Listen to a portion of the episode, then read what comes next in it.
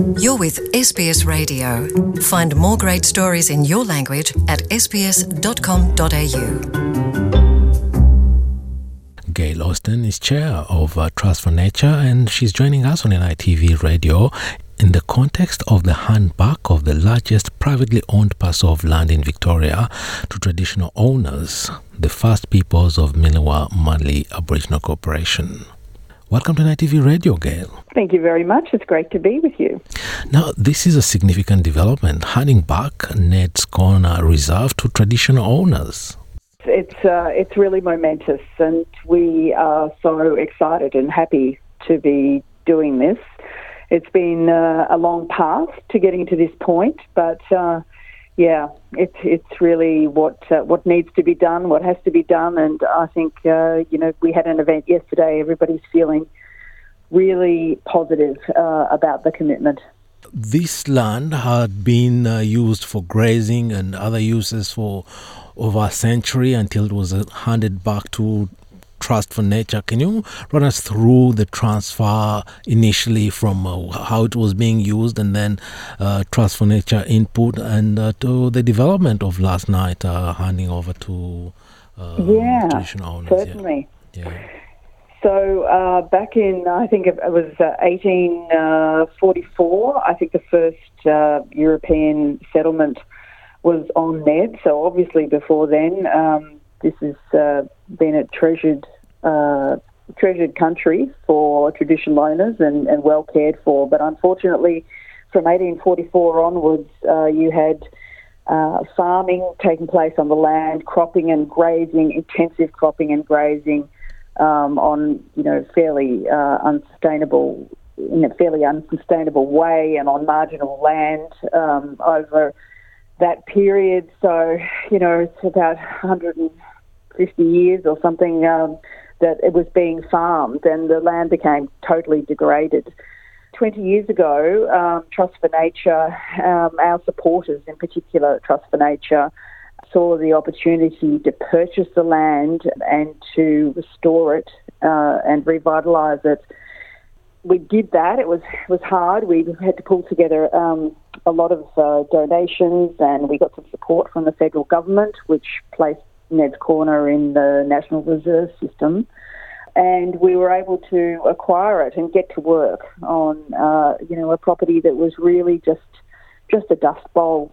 Uh, you know, it was there was nothing on it, no plants, no animals, um, everything had left. And so over the last 20 years, our, our team and our staff there have, have worked really hard on uh, bringing some of the species that used to be common in the area back onto the property. Uh, the biggest job, of course, was uh, rabbit control. Uh, the rabbits were running riot, and uh, it's a pretty mundane thing, rabbit control, but uh, very, very important. And our station managers there, Peter and Colleen Barnes, have actually won an international award for their work in rabbit control because uh, controlling the rabbits at Ned's Corner allowed us to um, allow the the native vegetation to return. Uh, wasn't going to be eaten by rabbits, uh, and once we had the native vegetation returning, we actually started to see species coming back, species that people thought would never be seen in the Ned's Corner area again. It really came back to life. It's now looking absolutely beautiful. Still lots and lots of work to do uh, to care for it. But we got to the point where um, we felt, you know, in the natural cycle of things, this is this is land that is very important to local Indigenous people, uh, the Ngintait people in particular. They have cared for it thousands and thousands of years ago. They had a long time caring for this land and looking after it. Then it's been uh, been really wrecked by by uh, unsustainable agricultural practices and we've taken it on, we've nurtured it, we've cared for it, we've, we've started to, to bring it back to life. And uh, now we felt this is the right time to complete the cycle and return it to traditional owners. It's also got a really significant cultural heritage with uh, lots of artifacts and other cultural items found on the premises. Absolutely, and that's been part of the work that we've done too in the last 20 years uh, is to work with traditional owners. There's some really amazing sites, cultural sites all over the property, and I'm sure there's a lot more that we've got to to find. I know um, Uncle Norm from First Peoples Millewa Mallee was out on the property, you know, just a while ago with uh, one of our and with our conservation science person, and they, you know, they were they were finding even more as they went around the property. It's it's just it's a really sacred property. Yeah. And uh, you've agreed on a timeline actually to transfer, and uh, the timeline goes actually up to February 2024. Can you tell us about uh, the process uh, uh, going forward? There's quite a lot of work to do, to be done before then. That's the target that, that we've set, and we, we felt that we really needed a target because you could sort of spend a lot of time uh, getting ready to transfer, and we really wanted to um, transfer this across to the Ngintait people as, as soon as we possibly could. So, uh, what we need to do in that time is, is to work together on, in particular, um, creating a unique covenant for the land. Uh, Trust for Nature is an organisation that's our, our core purpose is, is to covenant land. We have a legal instrument that we can use um, that we we place on land on private land, and this is private land because we own it.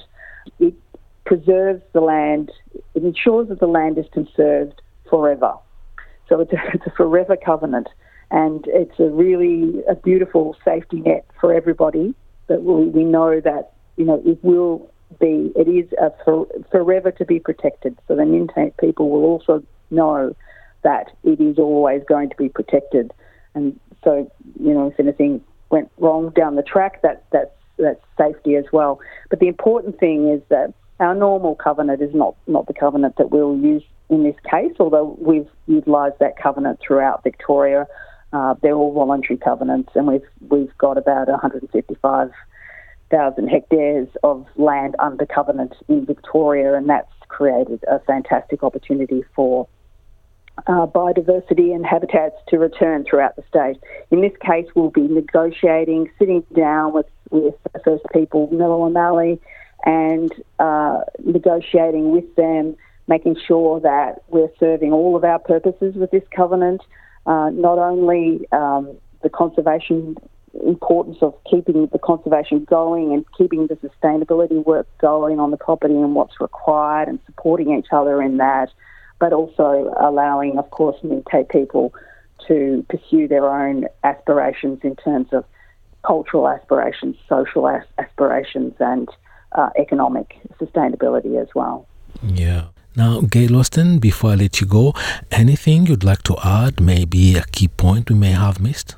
I suppose all I'd like to say is, you know, it really does come from the heart this agreement, uh, you know, and that was really evident yesterday uh, at the announcement event that we had on country. Um, we had the Minister for Environment, Lily D'Ambrosio, there, um, and a lot of people from the government self determination unit, plus uh, an amazing gathering of of Ngintait people and elders. It, it's so it, it's coming from a beautiful place of commitment and love for the land and I just feel that we're on a, a fantastic pathway uh, to really making a step forward for self determination for First Peoples in Australia, not only in Victoria. It's very important, and it's part of a, interestingly, it's part of a global trend as well in conservation work to recognise that just handing the land back is not all that's required.